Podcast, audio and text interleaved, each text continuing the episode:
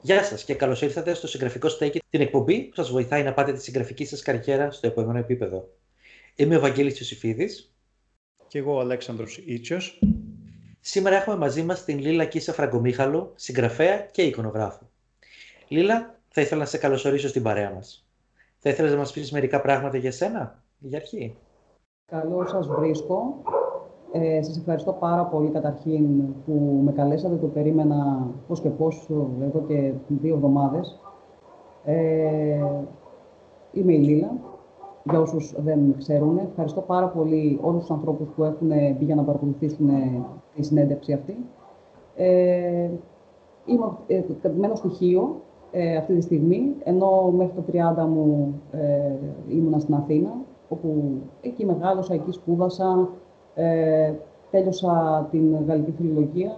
Κάποια στιγμή όμως ε, αλλάξαμε γραμμή πλεύσης και ε, επέστρεψα ας πούμε στον πυρήνα. Ο πυρήνας ήταν πάντα η ζωγραφική και κάπως ε, στην πορεία προέκυψε και η ε, συγγραφή. Ήταν δηλαδή, είναι ελαφρώς μεταγενέστερη.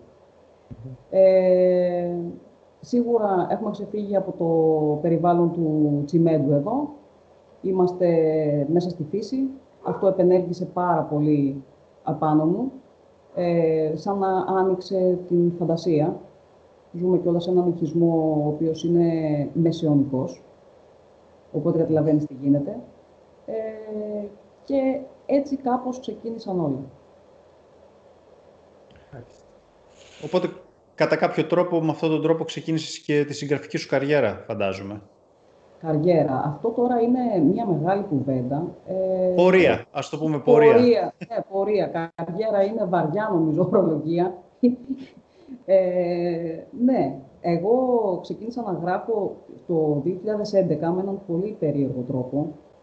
Και θα σου πω γιατί περίεργο. Γιατί ε, ξύπνησα ένα πρωί και αισθάνθηκα σαν να είχε κατέβει ένας φάκελος. Ολοκληρωμένος, μεγάλος και εντυπωσιάστηκα και αμέσως κάθισα κάτω για να σημειώσω κάποια πράγματα, ένα πλάνο ας πούμε, ε, το οποίο ας πούμε μου πήρε μέχρι το μεσημέρι. Λέω, εδώ πρέπει μάλλον να υπάρχει ένα βιβλίο ή κάτι τέτοιο.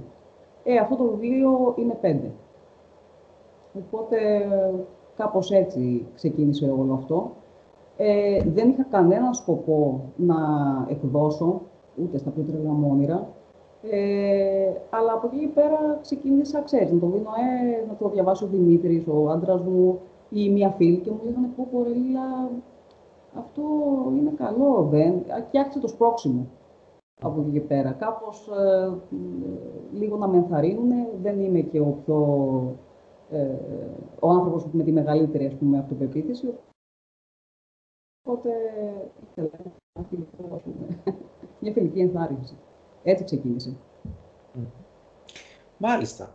Για τη λογοτεχνία μας έδωσες χρονολογία. Για τη ζωγραφική μας είπες απλά ότι γύρισες στον πυρήνα σου, έτσι, στα... Ε, στην παλιά ναι, σου ναι. τέχνη. Από πότε δηλαδή ασχολείσαι με την εικονογράφηση; Και τη, Εικονογράφηση. τη ζωγραφική Εντάξει, γενικά. Με τη ζωγραφική ε, ασχολούμαι, εντάξει, θα, θα σου πω, για να μην ακουστώ ας πούμε, περίεργη και σου πω από το δημοτικό, ε, θα σου πω, ας πούμε, από το τέλος γυμνασίου, λυκείου, ε, ώρες ατελείωτες ε, ζωγράφιζα. Και τότε δεν ήταν ε, απαραίτητος μάγκα, γιατί το στυλ μου είναι το μάγκα άνιμε. Ε, ήταν ό,τι μπορείς να φανταστείς. Δηλαδή, θα, θα προσπαθούσα να κάνω πορτρέτο, θα προσπαθούσα να κάνω τοπίο. Αργότερα ασχολήθηκα με ακριλικά, με λάδια, τα πάντα. Ήθελα να φανταστείς να δώσω στην ε, καλών τεχνών, όνειρο τεράστιο. Αλλά εντάξει, τότε ήταν μια εποχή που οι γονείς, ας πούμε, φοβόντουσαν πάντα, σου λέει, τι, καλλιτέχνης, ε, ήταν πάρα πολύ δύσκολο. Οπότε, κατά κάποιο τρόπο, με, με στρέψανε προς ε, μια καθηγητική πορεία, ας πούμε. Και έτσι κατέληξα στην, ε, να δώσω για φιλολογία. Αλλά ναι, η ζωγραφική είναι συνοδοιπόρος ε, από τότε που θυμάμαι, ας πούμε. Είναι πολύ, πολύ έντονο, έντονη ανάγκη. Μάλιστα. Θεωρώ γενικά ότι είναι εκπληκτικό κόμπο να μπορείς να συνδυάζεις ε, γραφή και εικονογράφηση. Ε, εσύ από πού αντιλείς έμπνευση και για να γράφεις και για να σχεδιάζεις αυτά, αυτά που γράφεις και σχεδιάζεις; Για να γράφω. Για να γράφω η έμπνευση, εντάξει, ε, έχω πάρα πολύ ζωντανά όνειρα. Ε, δηλαδή υπάρχουν ε, πράγματα τα οποία θα μπορούσαν να είναι σενάρια ολόκληρα. Είναι, είναι πλήρως σκηνοθετημένα, να μην σου πω κιόλας ότι ακούω τις φωνές, ακούω διαλόγους, είμαι στην κάμερα, δηλαδή είναι πολύ ωραία, περνάω ωραία στον ύπνο μου, ας πούμε. Ε, από εκεί και πέρα, έμπνευση. Αυτό κι αν είναι δύσκολο, δηλαδή είναι σχεδόν μια μαγική διαδικασία για να μπορέσω να την εξηγήσω. Ε, θα μπορούσε να είναι ε, μια φορμή, ε, ένα μουσικό κομμάτι. Ε, ή ας πούμε όταν, ε, κυρίως όταν είμαι στην οδηγό στο αυτοκίνητο και το βλέμμα αφαιρείται, αρχίζουν και γεννιούνται πράγματα. Ε, όταν, ε, κυρίως η μουσική όμως. Η μουσική έχει τεράστια επενέργεια επάνω μου. Ε, να σημειώσω εδώ ότι δεν έχω ταλέντο στη μουσική. δεν, δεν γράφω, δεν παίζω μουσική, τίποτα καθόλου. Τους ζηλεύω πάρα πολύ τους ανθρώπους που μπορούν να εκφραστούν μέσα από αυτή την τέχνη. Ε, όπως και εμείς ζηλεύουμε εσένα που μπορείς και ζωγραφίζεις και σε στυλ μάγκα και να κάνω μια παρατήρηση. Νομίζω ότι το Angel Eyes είναι και πολύ πιο κοντά στο ευρωπαϊκό, στο σε ένα γαλλικό στυλ, σε μια γαλλική φινέτσα. Αυτό μου βγάζει. Δηλαδή, νομίζω ότι είναι η πορεία σου από τη γαλλική φιλολογία, δηλαδή άφησε και ένα κομμάτι εκεί πέρα. Μακάρι, δεν το είχα προσέξει. Συνήθως μου λένε ότι το κλίμα ε, έτσι αυτό το σκοτεινό ή το κόκκινο παραπέμπει λίγο στο Καστελβάνια. Δεν είμαι gamer, ξέρω βέβαια όμως την ε, σχεδιάστρια που είναι η Αγιάμι Κοτζίμα, την οποία εντάξει τη λατρεύω και κάθε φορά που βλέπω τα έργα της είμαι... Αχ, ξέρω, κάποια στιγμή θα ήθελα να φτάσω στο επίπεδο να ζωγραφίζω έτσι. Είναι, δεν ξέρω αν την έχετε υπόψη σας, είναι απλά εκπληκτική η γυναίκα και είναι αυτοδίδακτη το οποίο το κάνει ακόμα πιο εντυπωσιακό. Μάλιστα. Κοίτα, από αυτά που έχω δει από σένα και στο Manga Steel ε, και στο Angel Eyes, που νομίζω ότι είναι λίγο διαφορετικό, επίτρεψέ μου να το βλέπω έτσι, ναι, ναι. Ε, και εγώ ζηλεύω, διότι εγώ το πολύ πολύ κάνω κανένα stick figure και αυτό έχει με πολύ επιτυχία πάντα. λοιπόν, αλλά εσύ πλέον είπες και εικονογραφείς και εδώ και αρκετά ναι. χρόνια γράφεις κιόλας. Τώρα, σε τι ισορροπία βρίσκονται αυτά τα δύο, δηλαδή, σε πιο πολύ εικονογράφος, πιο πολύ συγγραφέας, τι γίνεται μέσα σου; Ε, εάν με ρώτηγες ε, πριν από λίγα χρόνια, θα έλεγα ότι είμαι εικονογράφος. Ε, τώρα πλέον ε, συμβαδίζουν. Δηλαδή, δουλεύω, καταρχήν δουλεύω τρελά ωράρια, δηλαδή υπάρχει περίπτωση να φτάσω και τις 14 ώρες την ημέρα. Ε, διπλοβάρδια τη λέω καμιά φορά και χωρίζω τη μέρα μου στη μέση. Δηλαδή, παράδειγμα, ξεκινάω από την εικονογράφηση, η οποία είναι πιο δύσκολη με την έννοια του ότι παίρνει πάρα πολλές ώρες για να παράγεις ένα πράγμα. Δηλαδή, φαντάσου ότι κάποτε ήμουν ακόμα πιο αργή, ε, θα μου έπαιρνε 40 ώρες μια εικονογράφηση. Τώρα είναι σε καλύτερη κατάσταση, έχω φτάσει γύρω στις 20. Οπότε θέλει. Ε, η ζωγραφική με αδειάζει. Αυτό είναι. Είναι σαν ε, ένα μικρό βαμπύρ. Ε, οπότε ξεκινάς και πέφτεις. Ε, μετά ε, λίγο ξεκουράζομαι το μεσημέρι και επιστρέφω στην άλλη αγάπη τη συγγραφή, η οποία είναι πάρα πολύ δοτική. Αυτή σε γεμίζει. Κάθεσαι άνετος, γράφεις, σκέφτεσαι και όταν κλείνεις ας πούμε, τον υπολογιστή είσαι full, έχει γεμίσει η μπαταρία. Οπότε, κατά κάποιο τρόπο, έχουν ένα περίεργο balance. Αν, ήταν, αν μπορούσα να, να τους πω με δεδομένα χαρακτήρων, η ζωγραφική είναι δαίμονας που ρουφάει και η συγγραφή είναι άγγελος που σου δίνει. Κάπως έτσι. Ναι.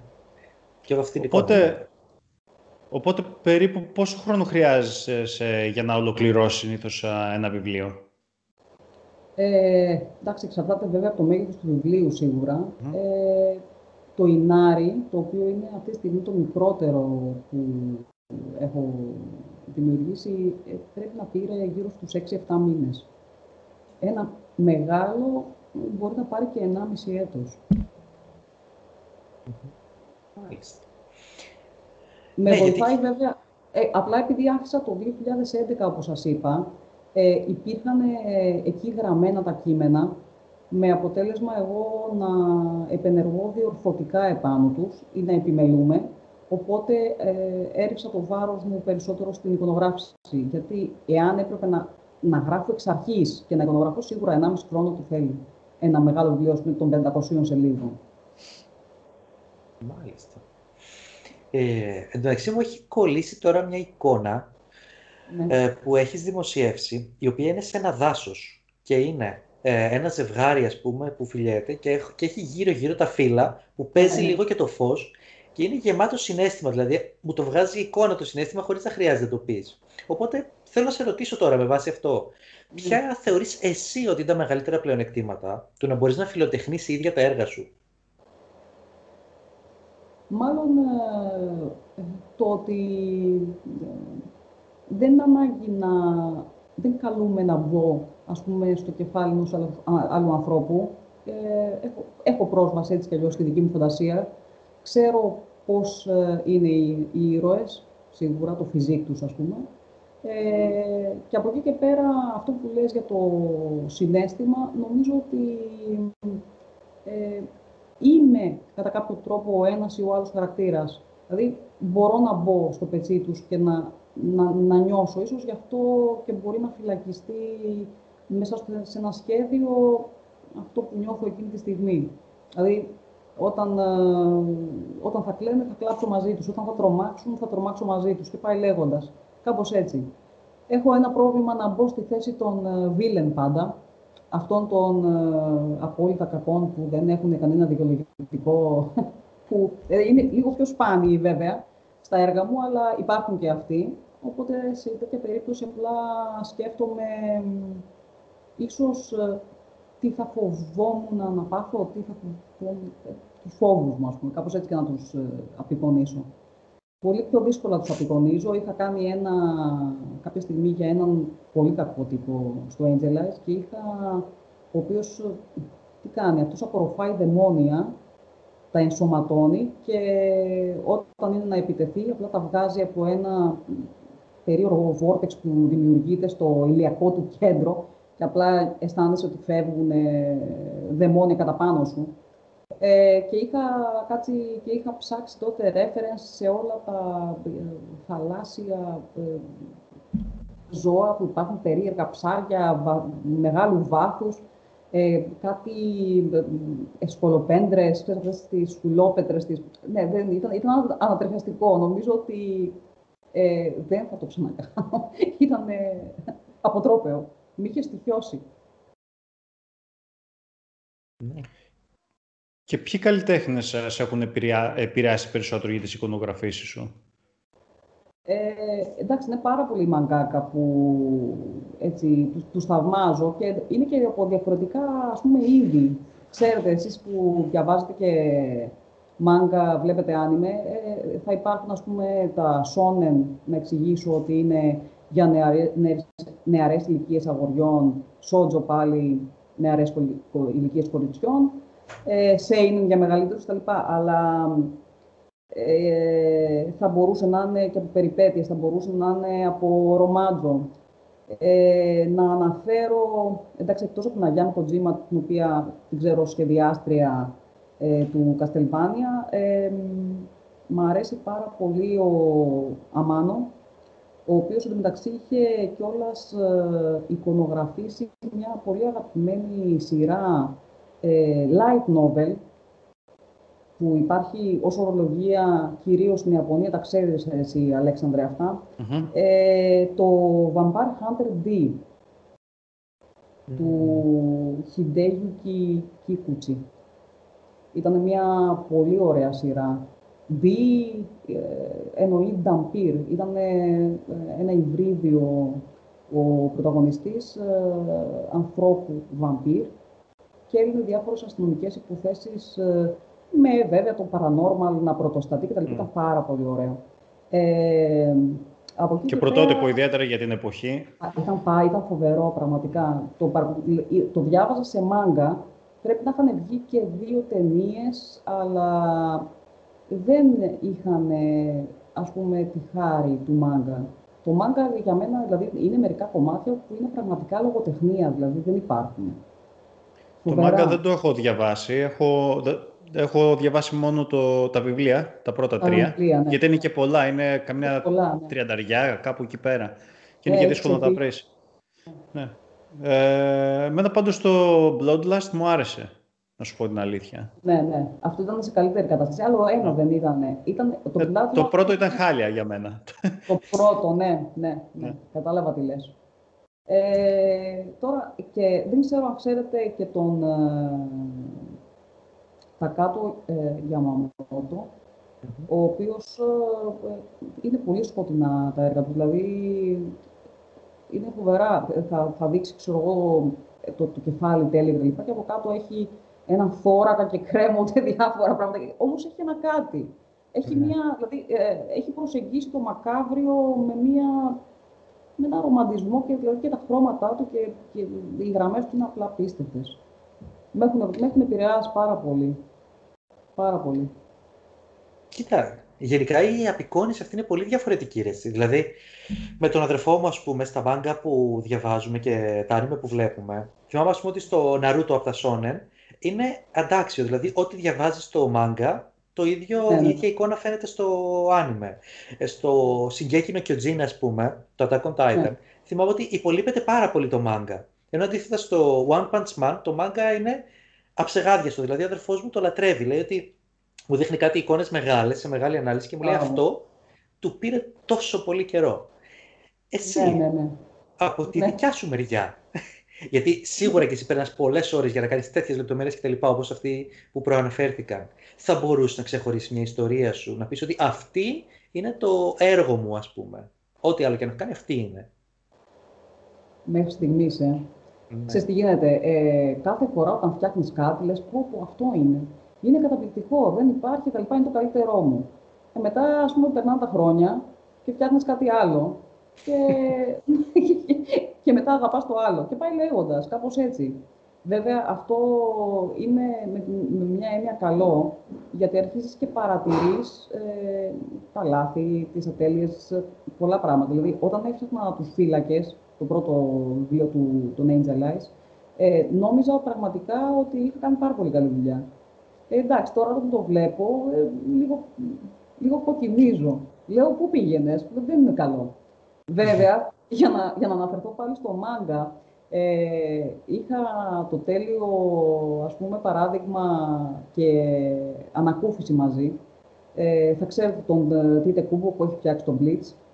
Ναι. Και είναι, θεωρείται ένας από τους ε, μαγκάκα που ε, έχουν τεράστια διαφορά τα σχέδιά του στα πρώτα τεύχη με το πώς ε, εξελίχθηκε αυτός ο άνθρωπος.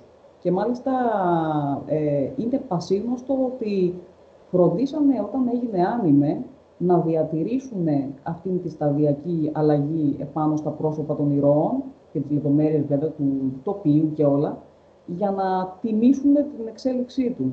Το οποίο με συγκίνησε πάρα πολύ, γιατί για φαντάσου, ας πούμε, ένα ολόκληρο στούντιο να ε, συντονιστεί ακόμα και με τα, ας πούμε, τα πρώτερα σχέδιά του. Ήταν πάρα πολύ ωραίο, νομίζω. Τον σεβαστήκαν πάρα πολύ.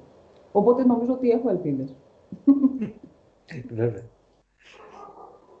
Ε, η διαδικασία για την οποία ακολουθείς για να σχεδιάζεις και να γράφεις ποια είναι; Δηλαδή πρώτα θα πεις «Α, κάτσε να φτιάξω τα σχέδια και μετά θα έρθει η έμπνευση για να γράψεις. Το πας παράλληλα; Θα σου πω, νο- ε, νομίζω ότι συμβαίνουν και, και τα δύο. Ε, αρκεί να συνεργαστεί βέβαια και το χέρι με το κεφάλι.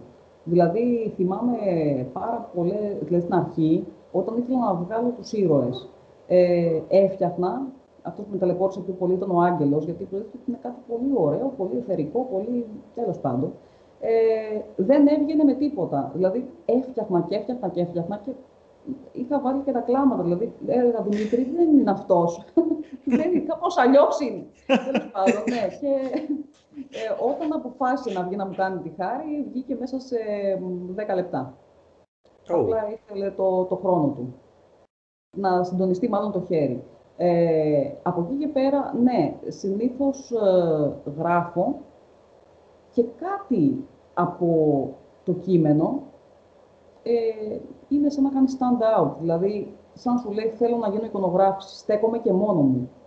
Γιατί τι γίνεται, όταν ε, εγώ θα πάω, για παράδειγμα, σε ένα φεστιβάλ, ε, δεν είναι απαραίτητο ε, οι άνθρωποι που περνούν από μπροστά να ξέρουν το περιεχόμενο των βιβλίων κτλ. Εκείνοι θα διαλέξουν σύμφωνα με αυτό που βλέπουν ένα illustration. Ε, Είπες μεγάλη κουβέντα τώρα. Είναι, τι, γιατί; Όχι, γιατί στους περισσότερους συγγραφείς, ιδιαίτερα όταν ξεκινάνε, έχουν την αίσθηση ότι εντάξει μωρέ, μην κρίνεις ένα βιβλίο από το εξώφυλλο, ενώ θα έπρεπε να το κρίνεις από το εξώφυλλο. δηλαδή, ναι. είναι, αν σου ταιριάζει κατά κάποιο τρόπο να το διαβάσεις. Απευθύνεται ναι, ναι. δηλαδή σε σένα, για παράδειγμα. Ναι, ναι, ναι. Κατάλαβα τι λες. Κατάλαβα. Οπότε... Αλλά το έθεσες ωραία, να το κρατήσουμε. Ναι, ωραία. Ε, οπότε κάπως έτσι είναι. Δηλαδή κά, κάποια κομμάτια κειμένου μιλάνε περισσότερο και λένε στέκομαι και μόνος μου. Θα μπορούσα να γίνω και illustration. Οπότε ε, κατά, κατά κάποιο τρόπο διαλέγω να, να δεικνύω αυτά. Ε, τώρα που πήγε πέρα, ο τρόπος σχεδίασης ε, είναι... Έχουμε πάρει εδώ πέρα, δεν ξέρω, κάτι μινιατούρες, ε, κουτλάκια είναι, τα οποία είναι ball joint, ε, δηλαδή κάνουν όλες τις κινήσεις. Είναι ειδικά, ας πούμε, για το μάγκα. Ε, και τους τοποθετώ, ας πούμε, σε διάφορα αυτά και αρχίζω και σχεδιάζω. Φυσικά γίνεται σκαρίφημα, μετά πρέπει να καθαριστεί αυτό. Ε, δηλαδή, έχει μια φωτεινή οθόνη, θα βάλω άλλο χαρτί από πάνω, ε, να πέσει ακριβώς, να μην βγει εκτός πλαισίου, να διαλέξω τα χρώματα και στο τέλος πια όταν σκανάρετε, περνιέται μέσα στο Photoshop και βλέπω ας πούμε αν χρειάζεται κάποιο balance χρωμάτων, εάν μου έχει ξεφύγει κάνα χιλιοστό το αριστερό μάτι και έχει πάει παρακάτω. Παλαιότερα βέβαια πριν, πριν το Photoshop απλά το έπαιρνες και το πέταγες και έκλαιγες κιόλας μαζί. Ο, αλλά τώρα εντάξει, ευτυχώς κάτι μας σώζει η τεχνολογία και την ευγνωμονώ. Αυτό. Γι' αυτό θα σε ρωτήσω, πώς και τα κάνεις α, έγχρωμα, αφού ούτως ή άλλως συνήθως α, στο τελικό αποτέλεσμα πάντα είναι ασπρόμαυρα. Βέβαια, μένα μου αρέσει αυτό, αυτό το στυλ σκίασης, αυτό το αποτέλεσμα που φέρνει. Πιστεύω μόνο ναι. αν, αν είναι έγχρωμο γίνεται. Ναι, ναι, ναι. Αλλά φαντάζομαι απαιτεί και πολύ περισσότερο χρόνο. Δηλαδή, ενδεχομένως να. Ναι. Δεν γίνονται όλα έγχρωμα. Έχρωμα ε, γίνονται αυτά που θα προεπιλέξω εγώ ότι θα ήθελα να γίνουν και illustration. Γιατί αξίζει τον κόπο. Έχω δίπλα ακριβώς εδώ πέρα να σας δείξω, έχω φορτώσει μια καρέκλα με πράγματα. Ε, για να καταλάβετε δηλαδή ότι είναι ωραίο και το χρώμα. Ε, να βρω εδώ πέρα λίγο. Με συγχωρείτε που σας τρώω το χρόνο. Ω, δεν υπάρχει πρόβλημα. Δηλαδή, για παράδειγμα, αυτό το βλέπετε; Φαίνεται, Α, το βλέπω μια χαρά. Ναι. παράδειγμα, αυτό έχει αρκετό υδρόχρωμα επάνω. Το οποίο, εντάξει, ας πούμε, είναι... Μ' αρέσει εμένα. Επειδή ακριβώς είναι traditional, δεν συναντιέται τόσο πολύ πλέον. Mm. Αυτό είναι ο ΣΕΔ. Είναι ο κακός με δικαιολογητικά, τον λατρεύει όλος ο κόσμος και με έχουν απειλήσει ότι αν πάθει τίποτα θα με σκοτώσουν. Ναι. Μάλιστα. Είναι, είναι τόσο διαλλακτική, είναι τόσο γλυκούλιδες. Μάλιστα, ωραία. Και μιας και πάμε στις απαγορευμένες ζώνες και μας είπες πριν για πράγματα που σε στήχησαν και τα λοιπά, υπάρχει ναι. κάποιο θέμα για το οποίο δεν θα έγραφες ή δεν θα εικονογραφούσες με τίποτα; Υπάρχουν ταμπού. Δεν ξέρω. Είναι ε, η λέξη ποτέ ε, με έχει κάψει παλιότερα, γιατί μου έχει βγει και στη συνέντευξη που έχει πάρει ο Αλέξανδρος να πω ότι όχι, ε, ποτέ δεν θα συνεργαζόμουν με άλλο συγγραφέα σε κοινό μυθιστόρημα, γιατί είμαι control freak. Και δεν θα άντεχε ο άλλος άνθρωπος και δεν μου χρωστάει τίποτα. Αλλά τελικά, ε, με το που το δήλωσα αυτό, αμέσως μετά προέκυψε μια συνεργασία και τώρα βγάζουμε μαζί με μια πολύ καλή φίλη της Το βλέπω, το βλέπω. Βλέπω τώρα τελευταία τη μέση εργασία μετά την άλλη και εγώ λέω ότι... ναι, ναι, οπότε νομίζω ότι δεν ξέρω. Σίγουρα θα μου έβγαινε πιο δύσκολο αυτό που σου είπα, το να κάνω κάτι τρομακτικό ή να είναι πολύ σπλάτερ, αλλά δεν, δεν, δεν το αποκλείω κιόλας. Απλά θα ήθελε από τη μεριά μου μία άλλη εκπαίδευση, δηλαδή να, να το κοιτάξω, να το μελετήσω περισσότερο, ας πούμε. Αυτό που σίγουρα δεν θα έκανα, σαν λίγα αποκαλλιτέχνη, σαν ζωγράφος, είναι να υπηρετήσω, ας πούμε, τι να σου πω, μια εξουσία που θα θέλει να, να περάσει μέσα από μένα μια προπαγάνδα. Αυτό. Mm-hmm. Δηλαδή δεν, δεν θα στρατευόμουν, ας πούμε, που λένε στρατευμένη τέχνη. Αυτό. Mm-hmm. Μάλιστα. Σας μπροστάω μια απάντηση σχετικά με το πώς σχεδιάζω το, πώς το λένε, ένα, ένα βιβλίο. Αυτό είναι, πώς το λένε, θα πρέπει να, να είμαι σίγουρη, φτιάχνω μια δομή ε, και θέλω να ξέρω οπωσδήποτε ε, πώς τελειώνει. Γιατί μόνο έτσι μπορώ να αποφύγω ε, σεναριακές ε, τρύπες κτλ. Δηλαδή θέλω να, ακόμα και αυτό το πάρεις ανάποδα να βγαίνει. Όχι δηλαδή, α, σου προέκυψε αυτό το τέλος και αν πάμε προς τα πίσω θα βρούμε 10.000 bloopers. θέλω, να βγαίνει, θέλω να βγαίνει. Θέλω να βγαίνει, είμαι αυστηρής αυτό. Το αστείο με τα bloopers που είπες. Συγγνώμη, σε διέκοψα. Το αστείο με τα bloopers που είπες είναι ότι θα μπορούσε να εικονογραφήσεις και τα bloopers. Δηλαδή εικονογραφημένα μέσα στο βιβλίο. Αυτό είναι, είναι πάρα πολύ καλή ιδέα. Είναι πάρα πολύ καλή ιδέα. Αυτό το ξέρω να υπάρχουν ξέρω εγώ, και τα αστεία στριπάκια που ναι. να λένε ξέρω εγώ ότι πού το βρήκες αυτό. Ξέρω, και να... θα, θα, ήταν πολύ ωραίο. Ναι. Έτσι και οπότε μετά έχοντας τη δομή θα ξεκινήσω ας πούμε και θα, θα χωρίσω τα κεφάλαια χωρί, ε, χωρίς τίτλο, νοηματικά ας πούμε, και θα βάλω μέσα τα, ας πούμε, τα στοιχεία, τα κλικ της εξέλιξης που θέλω ας πούμε, για το κάθε κεφάλαιο και κάπως έτσι βγαίνει. Πολυκάμερο είναι, το λέω εγώ, δηλαδή για παράδειγμα δεν είναι ένα κεφάλαιο αφιερωμένο σε έναν χαρακτήρα. Δηλαδή μέσα σε ένα κεφάλαιο θα δούμε όλους τι κάνουν γιατί δεν έχω, ας πούμε, συνήθως έναν πρωταγωνιστή ή πρωταγωνίστρια. Δηλαδή, οι κεντρικοί, οι βασικοί χαρακτήρες είναι συνήθως ο μαγικός αριθμός 8, δεν ξέρω γιατί. Περίπου στους 8 μου φτάνουν πάντα. Οπότε τους παρακολουθούμε όπου και αν είναι, λίγο το καθένα. Φαντάζομαι σαν ένα επεισόδιο άνιμε, που θα πάει με την κάμερα και θα δει όλους περίπου πού είναι, τι κάνουν, πώς εξελίσσονται. Αυτό. Εν τω μεταξύ, να πω και τώρα κάτι, μια μικρή παρένθεση. Ε, Διαβάζοντας τον Ινάρη, μου έβγαλε πάρα πολύ αυτό με το άνιμε που λες. Δηλαδή, αυτό το που λέει, ξέρω εγώ, κουτάω αρέ, ξέρω εγώ, λες, σαν να το βλέπεις το άνιμε εκείνη τη στιγμή, ρε παιδί μου. Ε, καλά, οι, οι Ιαπωνικές εκφράσεις νομίζω ήταν ε, λίγο αποθυμένο και λίγο για να ευχαριστηθούν οι αγαπημένοι μου τάκου Ελλάδας. Γιατί ναι, ναι. βλέποντας ε, άνιμε, νομίζω ότι έχουμε φωνάξει από τον καναπέ μας ε, όλοι ε, αυτές τις εκφράσεις, ας πούμε. Σε ο Ντάμαρε, ξέρω και διάφορα τέτοια. Ναι, είναι ο Βαριντά και τα λοιπά. Ο Βαριντά, ναι, ναι, ναι, ναι, είναι τα... Το θέμα ξέρεις ποιο είναι, Λίλα, ότι εγώ, έχοντας δηλαδή πάρα πολλά άνιμε από το δημοτικό, το γυμνάσιο κτλ, ε, ναι. με βοήθησε πάρα πολύ η όλη φάση που είχε σε εμπορικές εκφράσεις. Δηλαδή, ο επιμελητής μέσα μου έλεγε Όχι, αυτό δεν έπρεπε να είναι εδώ. Και ο Άννη μέσα, ο Άννη ναι, ναι, ναι. έλεγε Αυτό πρέπει να είναι ακριβώς εδώ. Δηλαδή, να δω και το ξέρω. Μάσακα και ξέρω εγώ τέτοια πράγματα δεν υπάρχουν. Ναι, αυτά ναι, φανταστικό, φανταστικό. Ε, έχω την τύχη από την αρχή να έχω επιμελητή τον Δημήτρη, τον άντρα μου, ο οποίος έχει δεινοπαθήσει. δηλαδή, ε, ε, κάνω τρελά πράγματα μέσα. Δηλαδή, του στυλ ε, θα, βάλω, θα φτιάξω λέξη η οποία αποδίδει ήχο. Και μου λέει, ε, Λίλα μου, αυτή η λέξη δεν υπάρχει.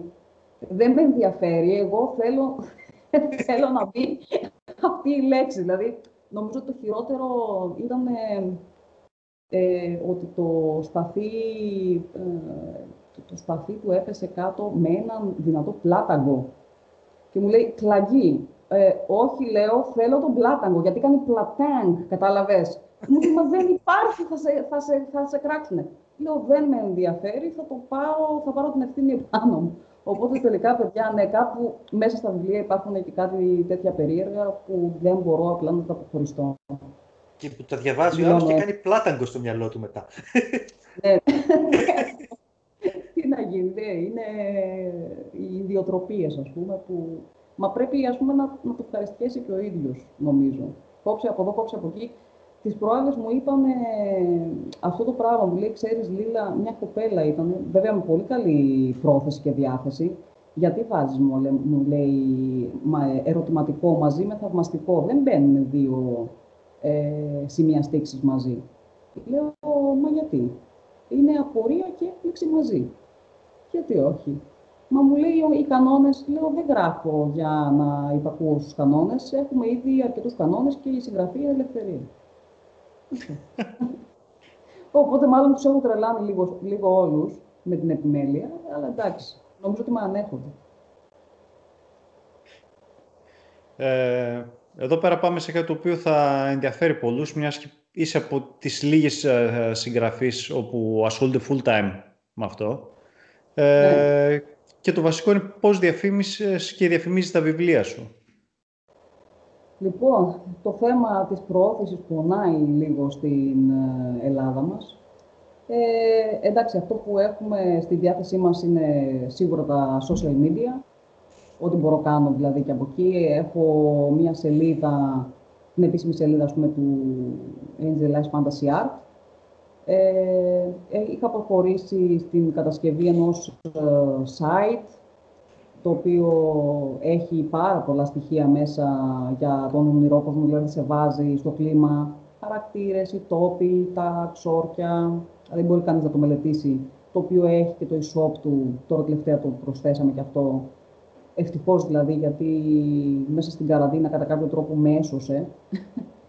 ε, και από εκεί και πέρα έχουμε τώρα το, τους τελευταίους μήνες ε, κάνουμε μια δοκιμή με την ε, ιδρύτρια της, ε, του, του, του θεματοφύλακες λόγω τεχνών, την ιστοσελίδα τηλεοπνευστική, Νεκταρία Βαρσαμού Κουιτσίδη, η οποία θα ήθελε να ασχοληθεί ακριβώς με αυτό, με τον τομέα της πρόθεσης.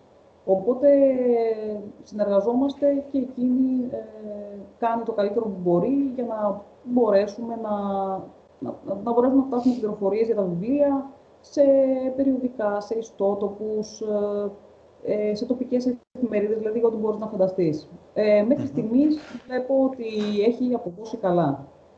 Βέβαια, αυτό που έχω να πω σίγουρα είναι ότι τίποτα δεν ε, ξεπερνάει την φυσική παρουσία. Δηλαδή, νομίζω ότι τα φεστιβάλ, τα εγχώρια όλα που γίνονται, ε, βοηθάνε πραγματικά απίστευτα. Δηλαδή, είναι διαφορετικό να είσαι εκεί, να μπορείς να μιλήσεις ε, ο ίδιος για κάτι που έβγαλες σε μια παρουσίαση ή ακόμα και πρόσωπο με πρόσωπο με τους ανθρώπους που έρχονται, ενδιαφέρονται. Ε, υπάρχει πάρα πολύ ενδιαφέρον. Δηλαδή, ειδικά άμα θα δουν, ας πούμε, βιβλίο, τι γίνεται εδώ, έχει εικόνα, τι γίνεται. Δηλαδή, θα, θα βρω τη διαδικασία να μιλάω όλη μέρα έναν έναν και θέλω να τους γνωρίσω. Έχω κάνει πάρα πολλούς φίλους. Φίλους πραγματικά. Πολύ περισσότερο δηλαδή και από ότι εδώ στοιχείο, που συνήθως είμαι στους τέσσερις τείχου. Αλλά ναι, αυτά τα μέσα έχουμε πάνω κάτω. Και βέβαια και οι μεγάλοι ιστότοποι που υπάρχουν, δηλαδή η νυχτοφίλια, ε, με έχει στηρίξει απίστευτα από την αρχή, χωρίς να με ξέρουν οι άνθρωποι. Ε, ε θεματοφύλακες λόγω τεχνών, ε, Weird Side Daily, ε, έχει πο, πολλούς ανθρώπους που πραγματικά προωθούν. Ε, βιβλιομάδες. Ε, έχει πραγματάκια. Απλά θα πρέπει κάποιος να το κάνει. Αυτό είναι. Θα πρέπει κάποιος να το κάνει. Γιατί εάν ξεκινήσω, για παράδειγμα, και είμαι στα social media όλη μέρα, ε, ποιος θα εικονογραφήσει, ποιος θα γράψει. Αυτό είναι. Δεν υπάρχει δηλαδή. κάπου θα χάσω κάτι άλλο. Αλλά νομίζω ότι ένα balance ε, υπάρχει εκεί πέρα. Κάπου το βρίσκεις. Αυτό. Ναι. Και μάλιστα με αυτές τις συνθήκες λοιπόν, ε, ναι. ή τις όποιες συνθήκες θα υπάρξουν, γιατί εντάξει, το μέλλον προμηνύεται αβέβαιο. Εσύ τι ναι. προσδοκίες έχεις γενικά, τι θα ήθελες να συμβεί στο μέλλον; τι θα ήθελα; Δεν ξέρω, κάθε φορά λέω, υπάρχει μια ατάκα που λέει ε, ο δαίμονας που σας έδειξα, ε, ένα βήμα τη φορά. Δηλαδή προσπαθώ να, να μείνω ρεαλίστρια, αν και είμαι του φάνταση, να είμαι ρεαλίστρια. Δηλαδή, αυτό που με απασχολεί κάθε φορά είναι να βγει καλό το επόμενο βήμα, να το κάνουμε φιλότιμο, να είναι άρτιο. Μέχρι εκεί φτάνω συνήθως. Τώρα από εκεί και πέρα, εάν αφαιθώ ας πούμε, να ονειρευτώ που είναι και τζάμπα, εντάξει, θα ήθελα, θα ήθελα μια μετάφραση. Αυτό. Να, γιατί, ας πούμε, από εκεί και πέρα έχεις, ε, το βιβλίο έχει μάλλον πρόσβαση σε ένα σαφώς ε, μεγαλύτερο κοινό από την Ελλάδα. Έτσι. Και κακά τα ψέματα. Αυτή τη στιγμή, κάποια στιγμή είχα πετύχει μια μελέτη ε, που έλεγε ότι το φάνταση είναι παγκοσμίως πρώτο σε ζήτηση κοινού, με πολύ μεγάλη διαφορά ε, ποσοστού από το επόμενο που είναι το αστυνομικό, νομίζω, αν θυμάμαι καλά. Αυτή τη στιγμή, τα τελευταία, οι τελευταίες έρευνες έδειξαν ότι το φάνταση ε, το harem, reverse harem ε, και το paranormal suspense ήταν τα τέσσερα ε, πιο ευπόλυτα είδη παγκοσμίως. Οπότε έχουμε πάλι ελπίδες, νομίζω. Αυτό. Ελπιδοφόρο. Ελπιδοφόρο. Ναι, τώρα δεν ξέρω τι θα γίνει με την Ελλάδα. Δεν έχουμε μικρό κοινό. Το φάντας δεν έχει μικρό κοινό. Απλά νομίζω ότι δεν διαβάζουν τους Έλληνες ε, συγγραφείς. Γιατί εντάξει, ε, αναμετριόμαστε με μεγαθύρια. Τώρα, ας πούμε, θα πάει ο άλλος στο βιβλιοπωλείο, ε, από τη μία μεριά θα λέει Λίλα και Φραγκομίχαλο και ακριβώς ε, τρία βιβλία παρακεί θα λέει Μάρτιν, ας πούμε. Ε, τι θα πάρει ο άνθρωπος; Ε, εντάξει. Αν και του έχω κακιώσει λίγο, νομίζω, του Μάρτιν, γιατί δεν ξέρω αν θα τα βγάλει. Τα βιβλία του τον έχουμε συνέντευξη την άλλη εβδομάδα, θα του το μεταφέρουμε. Ναι, σε παρακαλώ. Πες τι θα γίνει. Περιμένουν οι fans, χρυσέ μου. Βέβαια, το, yeah, το, το, πρόβλημα... Ε, πες μου, πες μου. Ναι. Ε, ε, με το εξωτερικό, βέβαια, θα υπήρχε το άλλο πρόβλημα, έτσι. Ακριβώς επειδή ε, είναι τόσο, μεγα... ε, τόσο μεγάλο το πλήθος, ε, φαντάζομαι ότι θα έχει και τις αναλογίες εκδόσεις. Οπότε εκεί πέρα μπλέκεις σε κάτι άλλο. Έχεις τεράστιο ανταγωνισμό. Εδώ πέρα δεν ξέρω πόσοι πολλοί είμαστε. Δεν το βλέπω ποτέ ανταγωνιστικά. Αυτό, ε, δηλαδή στα φεστιβάλ, συνήθως ε, ένα μέρος αρκετά γενναίο των εσόδων μου ε, πηγαίνει στους συναδέλφους. Δηλαδή θα φύγω και η μία βαλίτσα είναι βιβλία. Έχω την κόρη την βιβλιοφάγο εδώ πέρα. Εγώ δεν προλαβαίνω να διαβάσω τόσο πολύ όσο διάβαζα παλιότερα, αλλά έχουμε εδώ πέρα ένα παιδάκι το οποίο, παιδάκι, 14 χρονών είναι, ε, που πραγματικά καταβροχθίζει τα πάντα και ε, έχει, ναι, είναι τώρα πλέον ε, τα δείγματα του βιβλιοφάγου πολύ εμφανή. Δηλαδή, πει, Ω, βιβλίο ήρθε, θα το πιάσει, θα το ανοίξει, το μυρίσει. Ω, πλέον, έχουμε βιβλιοφάγο. Ένα σχόλιο να κάνω πριν πάω στην επόμενη ερώτηση. Επειδή ως επιτοπλίστο και από τις συζητήσεις που έχουμε κάνει και ξέρεις, εγώ ως επιτοπλίστο αγγλόφωνα βιβλία κάνω, ναι. είναι, είναι ναι. πραγματικά βυσαλαίο ο ανταγωνισμός ε, στο αγγλόφωνο κοινό. Ε, και πιστεύω ότι έχεις περισσότερες ευκαιρίες στην Ελλάδα, όσο περίεργο και αν ακούγεται, τουλάχιστον σε έναν βαθμό, αν το κάνεις όπως το κάνεις εσύ, δηλαδή επαγγελματικά, δηλαδή να τρέξεις με λίγα λόγια. Γιατί ναι. οι περισσότεροι έχουμε την αίσθηση ότι θα βγάλουμε ένα βιβλίο ή θα το δώσουμε κάπου και θα γίνει ο πανικός. Αυτό δεν γίνεται. Δηλαδή, αν δεν ασχοληθείς, ακόμη και αν μιλάμε για παραδοσιακή έκδοση, πάλι ο συγγραφέας πρέπει να τρέξει πάρα πολύ και έξω ακόμη περισσότερο. Ναι. Οπότε ε, εξαρτάται. Δηλαδή, από πλευράς εσόδων, απλά να κάνω αυτό το σχόλιο ότι δεν είναι να περιμένουμε ότι θα γίνουμε πλούσιοι όπως νομίζουν οι περισσότεροι βγάζοντας ένα βιβλίο, ναι. έτσι. Αυτό ακριβώς σκεφτόμουν που λες για το τρέξιμο. Εγώ έτρεχα πάρα πολύ έτσι κι αλλιώς. Δηλαδή, τα δύο πρώτα βιβλία τα είχαμε βγάλει ε, σε συνέκδοση μαζί με ένα χιώτικο τυπογραφείο, δηλαδή ούτε καν, ας πούμε, σε εκδοτικό, ε, και τα κινήσαμε μόνοι μας. Με αυτό το τρέξιμο ακριβώς που περιγράφεις, ε, λοιπόν, ε, τα αποτελέσματα ήταν πάρα πολύ καλά. Δηλαδή, όταν καταφέραμε κάποια στιγμή να μπούμε στο public, και μου στείλε μια κοπέλα ένα ας πούμε, σαν screenshot που έλεγε ας πούμε best seller επάνω. Ε, εγώ έπαθα την πλάκα μου, λέω τι και πώς. Δηλαδή, ε, έτσι κι αλλιώς έτρεχα. Οπότε, δηλαδή, αποφάσισα μετά τον, το Ινάρι ακριβώς που έβγαλα το δάσος που βρυχάτε, λέω γιατί να μην ε, κάνω το Angel Eyes εκδοτικό. Αυτό έκανα στην ουσία. Το Angel Eyes ήταν, είχε μπει σε ένα πρόγραμμα επι, επιδότησης του ΕΣΠΑ για την νεοφυή ε, Επιχειρηματικότητα. επιχειρηματικότητα. Βέβαια, καταλαβαίνεις τι γινόταν και εκεί πέρα, τι ζητάγανε. Mm. Δηλαδή θα σου βάλουν όλες τις τρικλοποδιές για να μην ας πούμε, το πάρεις. Αφού κατάφερες και το πήρες. Και τα καταφέραμε. Και αυτό ήταν. Είχε βγάλει ένα κωδικό ο οποίος έλεγε πρωτότυπα έργα συγγραφέα, πρωτότυπα έργα ζωγράφου. Έπρεπε να περιμένω να τελειώσει, να ολοκληρωθεί το πρόγραμμα αυτό, να περάσω κανονικά. Ήρθαν εδώ ελεγκτές και διάφορα τέτοια, είδαν την εταιρεία. Και μετά μπορούσα πλέον να προσθέσω ένα εκδοτικό κάδ.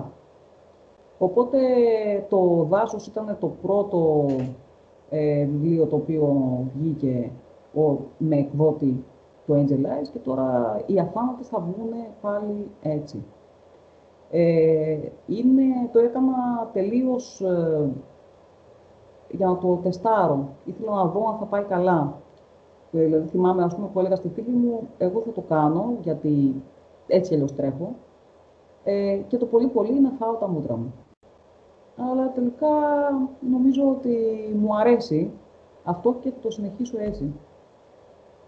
Οπότε με λίγα λόγια είσαι εκδότης του αυτού σου πλέον, έτσι; Και ευελπιστώ κάποια στιγμή όταν ε, θα έχω ένα αξιοπρεπές ε, δίκτυο βιβλιοπολίων να γίνω και εκδότης ε, αξιόλογων συγγραφέων άλλων. Αυτό.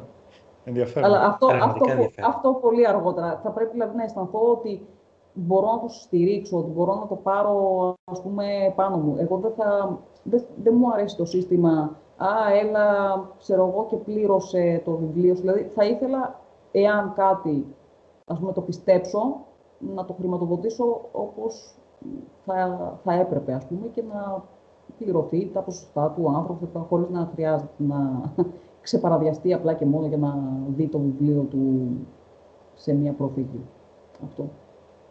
Γιατί, η ανταπόκριση ε, μέχρι τώρα, sorry που σε διακόπτω, ήταν, του, του κοινού σου ήταν η αναμενόμενη, μικρότερη, μεγαλύτερη, γιατί βλέπουμε γενναία βήματα γενικά. Ναι. Εννοείς για το τελευταίο, με αυτό το διάβημα που έκανα; Γενικά, για την συγγραφική σου πορεία. Δηλαδή, περίμενε ποτέ ότι θα έφτανες εδώ, ότι θα έχεις τον δικό σου εκδοτικό, θα είσαι εκδότης του εαυτού σου; Όχι, δεν το θα, περίμενα. Θα πάρει αυτή την έκταση; Όχι, είχες, το όραμα, δηλαδή, ότι ξέρεις τι αυτό θα κάνω, ή απλά προέκυψε; Όχι, δεν είχα ιδέα. Δεν είχα ιδέα, πραγματικά. Δεν, δεν ήξερα, δηλαδή, ε, μου, μου λέγανε για παράδειγμα, και, και ακόμα μου λένε, καλή μια κοπέλα μου έλεγε τις προάλλες, γιατί λέει δεν το δίνεις στο δημιουργικό τμήμα του Netflix. Το έχω φανταστεί ως σειρά. Και λέω, η γυναίκα με δουλεύει. Όμως, ε, τέλος πάντων, ναι, νομίζω ότι έχουν προχωρήσει τα όνειρά τους περισσότερο από το δικά μου. Κάπως έτσι. Όχι, είναι ε, πολύ καλή η ανταπόκριση. Είμαι πάρα πολύ ευχαριστημένη. Πολύ ευχαριστημένη. Σίγουρα κοιτάμε, σίγουρα κοιτάμε παραπάνω, εννοείται θα, θα ήθελα να αυξηθούν, ε, να, να μπορεί το βιβλίο, το, το, το, κάθε βιβλίο, να φτάνει σε περισσότερους ανθρώπους, να μιλάει στις καρδιές τους, σίγουρα. Αυτό είναι άλλωστε και το συγγραφικό όνειρο, έτσι, να μοιράζεσαι τα μηνύματά σου, τα συναισθήματά σου, αυτό είναι.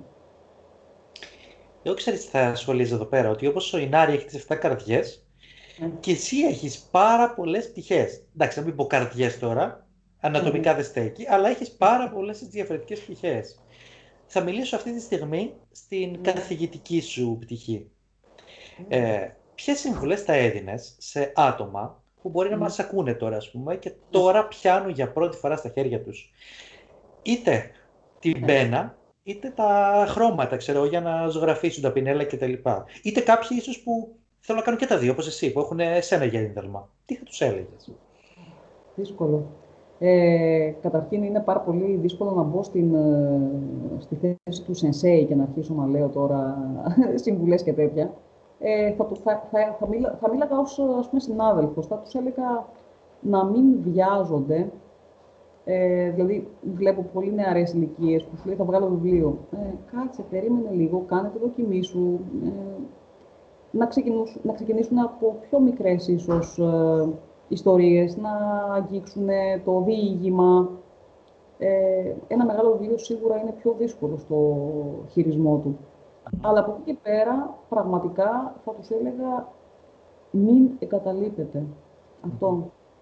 Ε, έχουμε παραδείγματα, ας πούμε, ως παιδί διάβαζα το κάλεσμα της άγριας φύσης του Ζακ Λόντον που μου αρέσει πάρα πολύ, γιατί ναι. είναι ε, ειδωμένο μέσα από την οπτική του σκύλου, ε, ο οποίος άνθρωπος ε, απορρίφθηκε 600 φορές.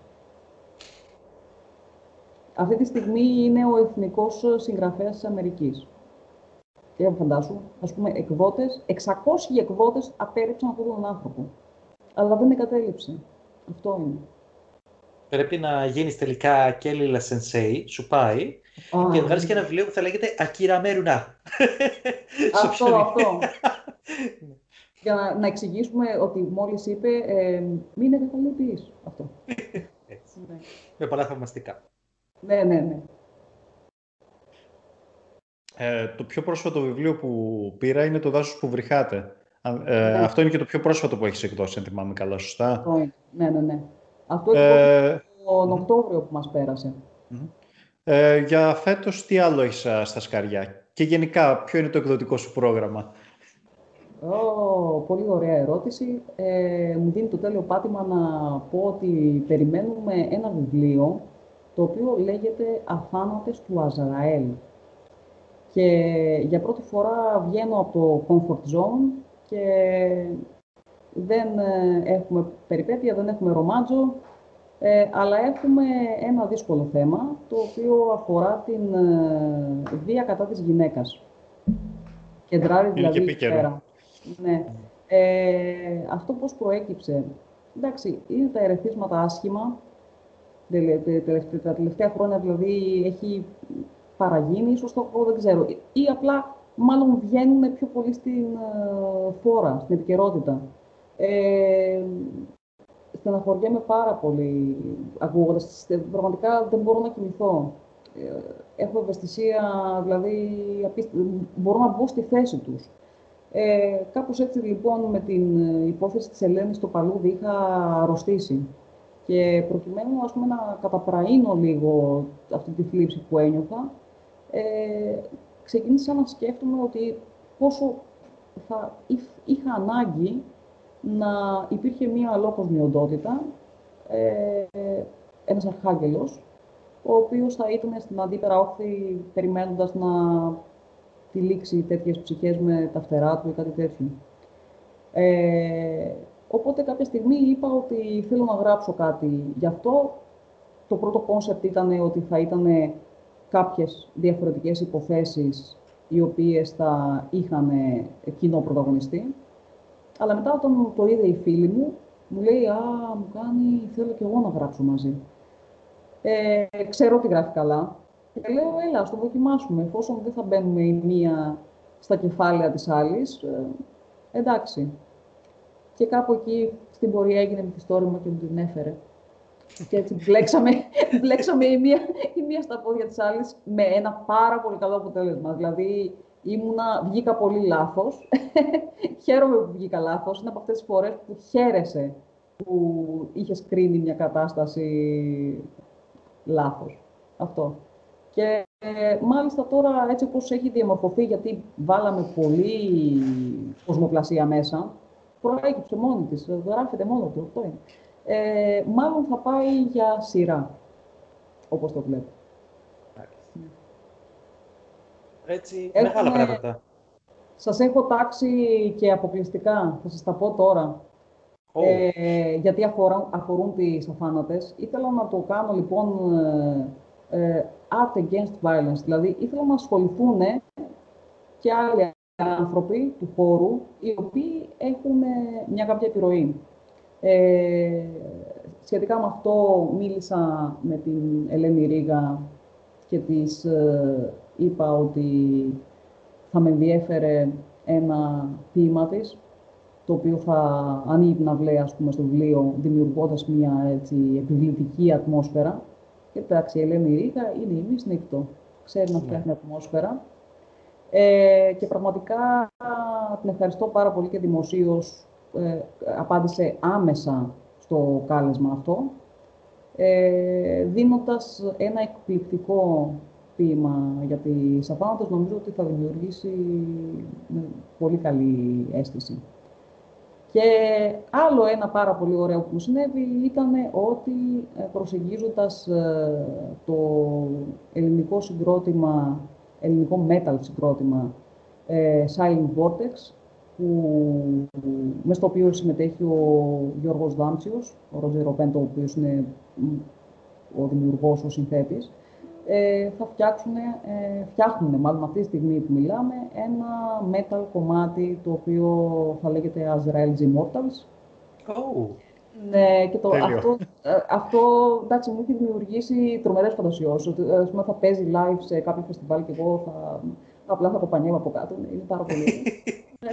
πω, πω, όντως, αυτό είναι υπέροχο εσύ. Αυτό, δηλαδή... ναι, δηλαδή και φαντάσου, ε, ε, θα, θα έχει, δηλαδή, έχει, είναι συγγραφή, θα είναι εικονογράφηση, θα είναι ποίηση, θα είναι μουσική. Δηλαδή, ε, συνεργάζονται πολλές τέχνες, να τις πω, ε, για ένα σκοπό, το οποίο με συγκινεί εμένα πάρα πολύ αυτό. Λοιπόν, ε, Αλέξανδρε, από ό,τι θυμάμαι, όταν μας είχε πει η Λίλα πριν ότι εγώ δεν ξέρω λέει από μουσική, δεν έχω ξέρω εγώ ασχοληθεί κτλ. Είχε χαμογελάσει ενηγματικά Μόνα Λίζα Style. Νομίζω ότι μας το φιλούσε από τότε. το είχα τάξει, ο Αλέξανδρος το ήξερε, γιατί του είχα τάξει και μία αποκλειστικότητα, γιατί ήθελα πρώτα να πάρω την άδεια του, του, των ανθρώπων του συγκροτήματος. Λέω, παιδιά να το πω, αυτό σας παρακαλώ. Και λέει, μα βέβαια, λέει να το πεις και εντάξει μου κάνω τη χάρη για να μπορέσω να το πω ας πούμε δημοσίως, γιατί δεν έχουμε πει τίποτα. Οπότε έχετε μια αποκλειστικότητα σε αυτό. Ω, ευχαριστούμε πάρα πολύ, μας τιμάς. Ναι. Λοιπόν, Ευχαριστούμε. Εγώ ευχαριστώ. Κάτι άλλο τώρα. Ανέφερες πριν το Jack London ε, ναι. και τα λοιπά. Ε, και φαίνεται ότι έχει μια ναι, επιρροή. Της παιδικής της παιδικής ηλικίας είναι αυτά. Δηλαδή, η Jack London, αγαπάω πάρα πολύ τα ζώα. Ε, μαζί με τον μάγκα της Πινελόπης Δέλτα, ας πούμε, ο Jack London. Ε, διάβαζα πάρα πολύ Ούλιο Βέρν, όταν ήμουν πιτσιρίκι, και Αλέξανδρο Δουμά. Δηλαδή, μου αρέσαν τις εποχές που είχαν σπαθιά και τα διάφορα τέτοια. Αυτά είναι βέβαια τα παιδικά, έτσι. Από εκεί και πέρα φεύγει το πράγμα και ας πούμε στην εφηβεία σίγουρα έχουμε την, την πρώτη επαφή με τον Μπραμ Στόκερ, ε, το μακάβριο στοιχείο στα καλύτερά του. Έχουμε τα, το, ολόκληρο τον κόσμο της Sunrise, ε, πάλι με βαμπύρ είναι, δηλαδή έχω κάτι με τα βαμπύρ, δεν έχω γράψει ποτέ όμως γι' αυτά. Δηλαδή, άλλα πράγματα μου αρέσουν και τελικά άλλα πράγματα γράφουν. Δηλαδή δεν έχω χρησιμοποιήσει καθόλου ούτε αυτό, ούτε δεν γράφω επική, ας πούμε, φαντασία. Ενώ αγαπάω πάρα πολύ τον uh, ε, δεν γράφω epic. Ε, από εκεί και πέρα, ναι, αυτά είναι κυρίως ε, επιρροές, ας πούμε, δεν θα τις έλεγα επιρροές, θα τις έλεγα αγάπες, ας πούμε, ότι αγαπάω ας πούμε, κάποιους συγγραφείς. Θα βάζα πάντα τους ανθρώπους που μπορούσαν να φτιάχνουν κόσμους ολόκληρους και να κινούνται σε αυτούς, όπως ο, ο Τόλκιν, ο Λιούις που είχε φτιάξει την Άρνια, ε, η Ούρσουλα Λεγκέν που είχε φτιάξει την ε, Γεωθάλασσα στα ελληνικά, ο Τέρι Πράτσετ ο οποίος έχει φτιάξει το This World και νομίζω ότι έχει γράψει 41 μυθιστορήματα που κινούνται στον χώρο αυτό. Ε, ναι, αυτό, αυτό έχει να κάνει με τον θαυμασμό της κοσμοπλασίας. Το άλλο είναι το σκοτεινό στοιχείο, το οποίο, ναι, εκεί πέρα μπορώ να πω ότι έχω σκοτεινό στοιχείο, πάντα έτσι με, με μια romantic goth, ε, θα έλεγα έτσι, διάθεση. Και βέβαια, εντάξει, ερχόμαστε πλέον στα, στα πολύ πρόσφατα, πολύ σύγχρονα δεδομένα του φανταστικού που έχουμε ονόματα όπως η Μάγερ, η Rowling, που εντάξει, αυτή τη στιγμή μπορεί κάποιοι να γελάνε και ίσως λίγο δεν τους έχουν τόσο πολύ σε εκτίμηση, αλλά τότε που βγήκε, για παράδειγμα, το...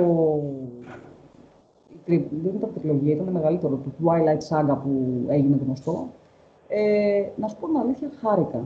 Γιατί ήταν το πρώτο βήμα για να γίνει το φανταστικό πιο αποδεκτό. Mm. Οπότε νομίζω ότι είναι και θέμα οπτικής. Δεν θα πω είναι καλά, είναι κακά. Θα πω όμως ότι βοήθησε να διαδοθεί. Και αυτό πολλές φορές δεν το σκεφτόμαστε. Δηλαδή, είναι καλό το ότι βγαίνουν τέτοια βιβλία, ακόμα και αν είναι εφηβικά. Διαδίδουν το φανταστικό και έτσι κάπως ε, έχουμε μέλλον. Είναι πολύ σημαντικό. Αυτό. Εδώ θα κάνω ένα ακόμη σχόλιο και για όσους μας ακούν, πιστεύω ότι στο μυαλό του Έλληνα ότι ε, το φανταστικό και γενικά το speculative fiction είναι αυτό, γράφουμε ηρωική φαντασία, που έχει ναι. πολλές επιρροές σκανδιναβικές. Είναι πολύ καλό το ότι έχουν αρχίσει να μπαίνουν και τέτοιου είδους βιβλία, τα οποία, OK, okay, δεν είναι απαραίτητο ότι πρέπει να σώσει τον κόσμο. Ουσιαστικά λένε για μια αγάπη, έτσι, και έχουν και το paranormal στοιχείο μέσα. Αυτό, ναι, ναι, έτσι. Όπως οι μάγες της, της Μύρνης, που είχαν και ένα μικρό paranormal στοιχείο μέσα, το οποίο βοηθάει και μπορεί να συσχετιστεί και ο μέσος Έλληνας με αυτό. Αυτό, αυτό. Αν, ναι, πολύ αν, ναι. Ε, συγγνώμη λίγο απλά. Νομίζω το paranormal romance το έθεσες έτσι πολύ ωραία, διότι είναι κάτι που το υποτιμάμε πάρα πολύ και το περιορίζουμε, διότι έχει πάρα πολλές προοπτικές και έχει πάρα πολλές δυνατότητες. Απλά το περιορίζουμε πάρα πολύ. Ε, πες, Αλέξανδρε. Αυτό. Θα κάλυψες. Εντάξει, λοιπόν. paranormal romance, εντάξει, δεν, νομίζω ότι είναι αγαπημένο είδος. ε, εμένα μου αρέσει, δηλαδή, εντάξει, είμαι τώρα 45 χρονών, δεν ανήκω, ας πούμε, στο εφηβικό κοινό, δεν, δεν θα πω ότι διαβάζω για young adult, αλλά το ευχαριστιέμαι, παρόλα αυτά. Ναι. Και έχω και πάρα πολλούς ανθρώπους που το διαβάζουν, δηλαδή, θα μπορούσαν να είναι από 15 μέχρι 55-60, δηλαδή δεν έχει ε, ένα ηλικιακό ε, όριο. Δεν, να βάζω, δεν θα μ' άρεσε να βάζω ταμπέλες, ας πούμε. Νομίζω ότι... Κοίτα, η, αγα... η αγάπη γενικά είναι επίκαιρο σε όποια ηλικία και να είσαι. Μπράβο. Και ο ναι. έρωτας. Οπότε... Ναι. Εντάξει, ε, εάν ε, αυτό το παρουσιάσεις με μία ουσία, νομίζω ότι αξίζει τον κόπο. Γιατί εντάξει, ε, υπάρχει ας πούμε και η πιο, πώς να το πω, επιφανειακή προσέγγιση, ας πούμε, που είναι, λες και βλέπεις, ας πούμε, αμερικανικής σαπουνόπερα, το οποίο, ας πούμε, ε, εντάξει, δεν μου αρέσει τόσο πολύ. δηλαδή, τον θέλω τον έρωτα, ας πούμε, να σε κόβει κομματάκια. Δεν είναι... Το θέλω αυτό. Κοίτα, επειδή είπες πριν και για αυτό το πράγμα για, τις, ε, για την κακοποίηση και τα λοιπά, είναι και πολύ ευαίσθητο θέμα. Δηλαδή, πολλά paranormal romance κάνουν glorify αυτό το πράγμα. Την uh, κακοποίηση, δηλαδή δίνουν λάθος μηνύματα. Δηλαδή, νομίζω ναι. δεν είναι τόσο θέμα είδους, αλλά θέμα προσέγγισης, το πώς θα το προσεγγίσεις, τι θα ναι, πεις. Ακριβώς. Έτσι αυτό νομίζω. Και είναι και σε εκτιμώ πάρα πολύ, σε θαυμάζω, που το προσεγγίζεις ένα τόσο δύσκολο θέμα. Είναι, ήταν, ήταν δύσκολο, γιατί έπρεπε να ψάξουμε για κάποιες ιστορίες, σαν αποστολές που είναι, γιατί εντωμεταξύ αυτό κινείται και στο χώρο και στο χρόνο, έπρεπε να μπούμε στη διαδικασία να ψάξουμε μέχρι και αστυνομικά δελτία, δηλαδή να... μερικές ήταν αληθινές. Ε, και εκεί πέρα συναντάς, ας πούμε, και πώς βρέθηκε ο άλλος, τι ναι. είναι, δεν. Έχει τα πάντα μέσα. Σου δημιουργεί ένα κόμπο στο λαιμό και εγώ αναγκάστηκα, ας πούμε, να γράψω σκηνή δολοφονία, σκηνή βιασμού. Ήταν λίγο... μου βγήκε δύσκολα. Δηλαδή, ναι. πονούσα που το έγραφα. Αλλά εντάξει, η ευαισθητοποίηση είναι ευαισθητοποίηση. Φυσικά βέβαια υπάρχει και εκεί πέρα ένας πολύ δυνατός τιμωρός που έρχεται και δίνει μια, μια κάθαρση, μια ανακούφιση στον αναγνώστη. Φυσικά βάλαμε. Μάλιστα. Υπάρχουν γενικά πράγματα που σου έχουν συμβεί τα οποία σε αποθάρρυναν ή σε θύμωσαν στην προσπάθεια που κάνεις και είπες «ΟΚ, θα τα παρατήσω ρε παιδί μου, δεν αντέχω άλλο». Ε, Εντάξει, ρόδινα δεν είναι ποτέ όλα, ε, αλλά δεν ε, μου έχει τύχει μέχρι στιγμής να πω ότι θα τα παρατήσω. Δηλαδή δεν νομίζω ότι θα ήταν κάτι τόσο πολύ έντονο ώστε να ξεπεράσει την αγάπη, την πόρωση του νιώθω. Δηλαδή δεν, δεν μπορώ να, να αναπνεύσω χωρίς αυτό. Ε, είναι πολύ έντονο. Δηλαδή θα, ε, θα, θα το συνέχιζα ακόμα και αν δεν ήταν κανένας με τη μεριά μου. Αυτό. Εντάξει, σίγουρα με στεναχωρούν, θα σου πω τι με στεναχωρεί. Με στεναχωρεί ο καημός των συγγραφέων που θα πούνε, ξέρω εγώ, τα δεγωτικός. Έχει διάφορα, ας πούμε, έχουν, δια... έχουν δημιουργηθεί διάφορες καταστάσεις. Ε, θα ήθελα οι συνάδελφοί μου να, να είναι σεβαστοί, το έργο τους να, να είναι σεβαστό, να το, να το πονάνε, γιατί όχι να το πληρώνουν. Κάποια στιγμή, δηλαδή, έχει καταλήξει ε, ο συγγραφέας, ε, σου λέει, μωρέ, γράφει, εντάξει, ας τον δώσω δωρεάν ή ας το πληρώσω να το βγάλει. Εντάξει, mm-hmm. αυτό, αυτό με στεναχωρεί. Θα ήθελα να, να είναι διαφορετικά τα πράγματα. Κάποια στιγμή να, να μπουν στη θέση τους τα πράγματα. Αυτό, αυτό φταίμε εμείς βέβαια ως συγγραφείς, εντάξει. Ναι, ναι, ναι. Ισχύει. Έχουμε ναι. μερίδιο. Μεγάλο βαθμό. Ναι. ναι. Και στην ουσία απαντάς και μια ερώτηση που ήμουν έτοιμος να σου κάνω. Δηλαδή, ναι. σαν τελευταία ερώτηση, γιατί με έχεις καλύψει πραγματικά. Είπες τόσα πολλά, τόσα ωραία πράγματα και με έχεις καλύψει πραγματικά. Είχα στο μυαλό μου δηλαδή να σε ρωτήσω αυτό το πράγμα. Τι συμβουλέ έχεις να δώσεις στους ανθρώπους, τους νεαρούς, που θέλουν να εκδώσουν. Και είχες πει πριν, ρε παιδί μου, ότι θέλει υπομονή, ότι θέλει όλα αυτά. Τώρα, αν έχεις ένα τελευταίο σχόλιο, γιατί δεν, σε, δεν θα σε ρωτήσω κάτι άλλο. Εδώ δηλαδή, εγώ νιώθω καλυμμένος. Αν έχεις ένα τελευταίο σχόλιο σε σχέση με τη σημερινή κατάσταση και την έκδοση, αν έχεις κάτι να πεις σε σχέση με τα βιβλιοπολία, πώς θα προωθήσει ένας νεαρός συγγραφέας, τι θα έλεγες, ας πούμε; Τίποτα. Ένα πράγμα μπορείς. Αυτό που είπε ο Αλέξανδρος, ότι θέλει προσωπικό τρέξιμο και από εκεί και πέρα ε, να μην ξεκινάει κανείς με την ε, θα το κάνω ας πούμε για να βγάλω λεφτά. Δηλαδή, έχω ακούσει και το εξής. Να το κάνω, αλλά θα βγάλω λεφτά. Δηλαδή, δεν νομίζω ότι είναι, δεν είναι η σωστή βάση για να ξεκινήσεις. Θα το κάνεις επειδή δεν ε, μπορείς να κάνεις αλλιώς, επειδή θέλεις, επειδή βγαίνει από μέσα σου. Εάν είναι να το κάνεις μόνο για τα χρήματα, απλά μην το κάνεις. Είναι, είναι σκληρό αυτό που λέω, καταλαβαίνετε. Αλλά νομίζω ότι είναι λάθος, ε, λάθος έναρξη. Και ναι, θέλει τρέξιμο, θέλει προσωπικό τρέξιμο. Αυτή τη στιγμή, έτσι όπως είναι τα πράγματα στην Ελλάδα, θέλει να μπεις μέσα, να ενδιαφερθείς, να αγαπάς τον κόσμο. Αυτό, ο κόσμος νιώθει, έχει τρομερή διέστηση. Να αγαπάς τον κόσμο, να, το, να, να μην είσαι και ελιτιστής. Ε, το έχουμε αυτό το κακό του φάνταση. για τον δρόμο δεν ξέρω τόσο πολύ. Του φάνταση, α, ο τάδε καλεσμένος δεν είναι του φάνταση και τι έγινε. Ή ο τάδε αναγνώστη δεν είναι. Όχι, να τον, να τον αγκαλιάσει, να, το, να του εξηγήσεις, να τον καλέσεις να δοκιμάσει. Αυτό. Δεν θα πρέπει να είμαστε λυπηστέ. Θα πρέπει να, να, να είμαστε εμείς πρεσβευτές του φανταστικού για να το δούμε να μεγαλώνει, να μεστώνει και να το χαιρόμαστε. Πολύ, πολύ ωραία τελειώνεις τη συνέντευξη. Δεν ξέρω, Άλεξ, θες να προσθέσεις κάτι; Έχει καλύψει. Ε, παιδιά, ε, Η Λίλα τι έχει να προσθέσει. Είχα στήσει το πράγματα θα δώσω για μια άλλη, για μια άλλη συνέντευξη.